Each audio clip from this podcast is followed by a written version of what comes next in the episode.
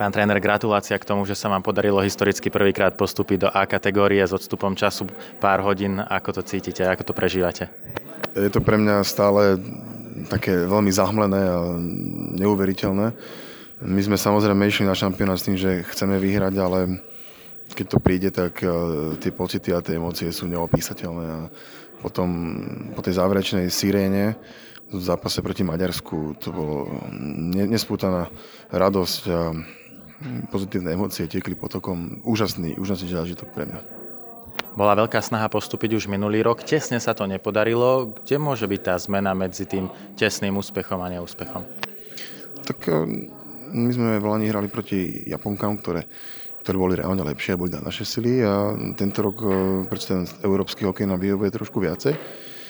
Mm, základom bola výborná partia dievčat, že boli výborný kolektív a musím povedať, že, musím povedať, že aj veľmi inteligentní, urobili si spoločný dress code, nakúpili si spoločné košele, aby boli elegantné a vzorné reprezentantky. Mm, fungovali ako hodinky, nemali sme žiadne problémy s nimi a pristupovali vám zodpovedne k svojim povinnostiam a tak to bol taký jej obraz, výsledok. Pracovali jeden, ako jeden tým a ten rozdiel bol, myslím si, že hlavne v tom kolektíve. Možno pre divákov, ktorí dievčatá celý rok nesledujú, ako často hrajú spolu tieto dievčatá, ktoré nás teraz reprezentovali? My sa stretávame na reprezentačnej scéne od augusta do januára, keď vlastne v auguste máme prvý turnaj, potom v novembri máme druhý turnaj, v decembri máme tretí turnaj, no a z pravidla 10 dní pred majstrovstvami sveta je záverečná príprava a samotný finálový turnaj majstrovstiev sveta. Takže vlastne od augusta až do, až do januára sa stretneme 5 krát. Teraz sa podarilo postúpiť do A kategórie, kde určite budete súhlasiť, že, že tam sú proste o kategóriu silnejšie týmy. E, smerom do budúceho roka bude sa uvažovať aj nad nejakým ešte posilnením reprezentačných tréningov, alebo ako obstáť potom už v tak náročnej e, konkurencii. Stále keď to hovoríte, tak stále neverím tomu, že je to, že je to pravda. Super. Um, Výborný ťah nášho zväzu bolo, že sme prijali ponuku hrať e, už túto sezónu e, turnaj Eurohockey Tour. To znamená, že my sa s tými svetovými družstvami už stretávame. Či je to e, Fínsko, Rusko, Švédsko, Česko, Nemecko, Švajčiarsko. Česko, ale my sme si dokázali overiť, ako na tom reálne sme a v auguste sme dostali od Fíne k desinu Dostali sme od Japoniek šestku a Češky nám dali peťku.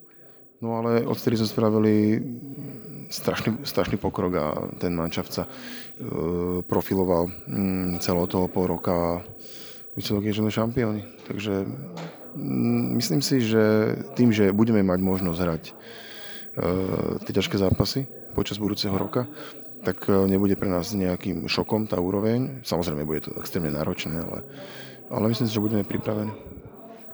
Zhruba tri štvrtiny týmu zostávajú pokope, teda takto ročníkovo vychádza. Vyhliadkovo, aké sú náznaky tých dievčat, ktoré doplnia tým? Sú tam nejaké talenty, na ktoré sa zvlášť tešíte, že doplnia káder? Máme baby, ktoré sa zranili tesne pred šampionátom. Oni by mali svoje miesto v tomto družstve. Teším sa, že tie hráčky, ktoré k nám prídu, sú pracovité a dobre, dobre mentálne nastavené, pretože s tými devčatami to niekedy nie je, nie je ľahké a mm, je to pre nás o to ľahšie, keď eh, sme naladení na rovnakú, rovnakú notu a všetko klapé hodinky. Takže ja sa toho, toho doplnenia kádra neobávam. Myslím si, že nám vznikne ešte aj zdravá konkurencia, čo je len dobré, aby, aby podávali špičkové výkony. Trošku ste už načrtli spoluprácu s dievčatami, navyše v takomto tínedžerskom veku. Môžete trošku približiť špecifika tejto spolupráce? Áno, tak e, samozrejme, keď som trénoval chlapcov, tak do šatne môžete ísť, kedy chcete. Nie? Tu sa musí klopať. A nemôžete ísť, kedy sa vám zachce. A samozrejme, tie, tie výstelky, ktoré sa, ktoré sa niekedy dejú, sú veľmi vtipné, veľmi komické, ale často sú to veci, ktoré, ktoré, na ktoré nie sme pripravení a tie skúsenosti, ktoré každým rokom naberáme, sú enormné a tá robota, je, tá robota je niekedy náročná, ale na druhej strane tie baby vám to e, vrátia častejšie, častokrát viacej ako chlapci. Pre mnohých fanúšikov je ženský hokej aj na Slovensku najmä nejakou neznámou. Ako by ste priblížili úroveň dievčat v takomto veku, kedy začínajú hrať, kedy už sa naozaj tá hra podobá na taký riadny hokej? Hmm, tak teda povedať, že, že často sa môže stať, že ten ženský hokej nie je príliš atraktívna disciplína pre diváka, ale mm, tie baby by mali vyrastať e, s chlapcami do takého 8. 9. ročníka určite, tam s tým nie je žiadny problém a mm, treba povedať, že, že aj keď niekedy to je také možno, že neznáme, tie baby milujú ten hokej rovnako ako chlapci keď som mal žiakov, 15 ročných, alebo mám tieto baby, 16-17 ročné, takisto milujú ten hokej a čudoval som sa ja niekedy, že ženský hokej a zakázať, zrušiť, ale keď sa do toho, do toho ponoríte a vidíte, ako tie baby do toho idú naplno a s hrdosťou reprezentujú a robia preto maximum, hážu sa hlavami do striel, len aby na konci znela tá, tá ich hymna, tak um, ja som si to veľmi zamiloval, túto disciplínu športovú a je to pre mňa veľmi zrušujúce byť hlavný tréner na striedačke. Kedy je ešte stále vhodný čas, nie je neskoro, ak teraz inšpirovali nejaké ďalšie dievčatá, kedy si ešte možno povedať, že ešte pod do toho? Tak um, ideálne je to, keď tam idete v, v prípravke, keď máte nejaký prvý, druhý, tretí, štvrtý školský ročník Mm, nikdy nie je neskoro pre mňa. No. Moja kolegyňa Kežmarská, s ktorou som na lavičke a spoločne vedieme družstvo, začala s hokejom, keď mala 15 rokov. Dovtedy hrávala iba na nejakom rybníku v Spiskej Novej Vsi, kde tade, ale stala sa z nej špičková hráčka, ktorá bola takisto ako hráčka v top divízii, keď aby mali tú svoju zlatú éru. Takže treba povedať, že nikdy nie je neskoro, ale samozrejme ideálne je čo najskôr funguje aj v hokeji a už na takejto vekovej úrovni, že by naše hráčky boli legionárkami alebo možno ešte keď budú staršie, dokončia školy, išli do zahraničia? Momentálne my sme mali v nominácii dve legionárky. Nikola Nemčaková, ktorá hrá vo Švajčiarsku a Kristýna Šiminová, ktorá sa tam ale necestovala nakoniec, hrá druhú švedskú lígu. Mm,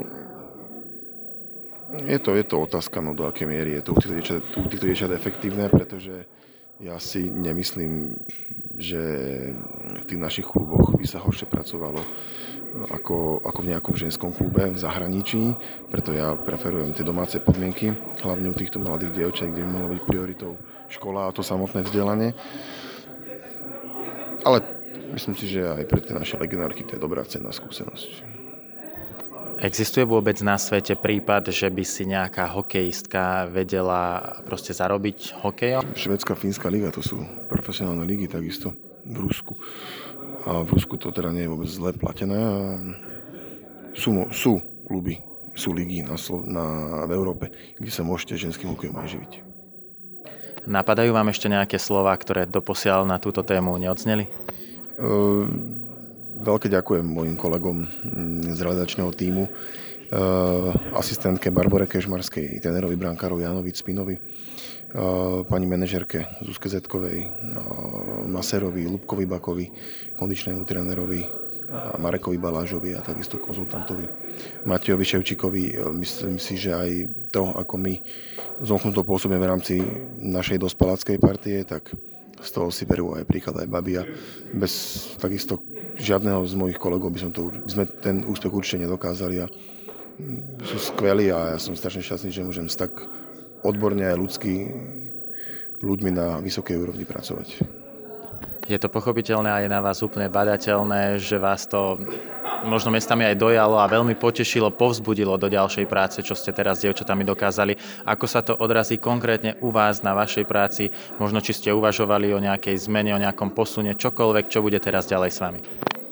Tak ja, ja pevne verím, že výkonný výbor dá dôveru teda mne a mojim kolegom aj do ďalšej sezóny a ja som vysoko motivovaný osobne ukázať v tejto divízii čo najviac. Verím, že sa mi to podarí. Skvelé.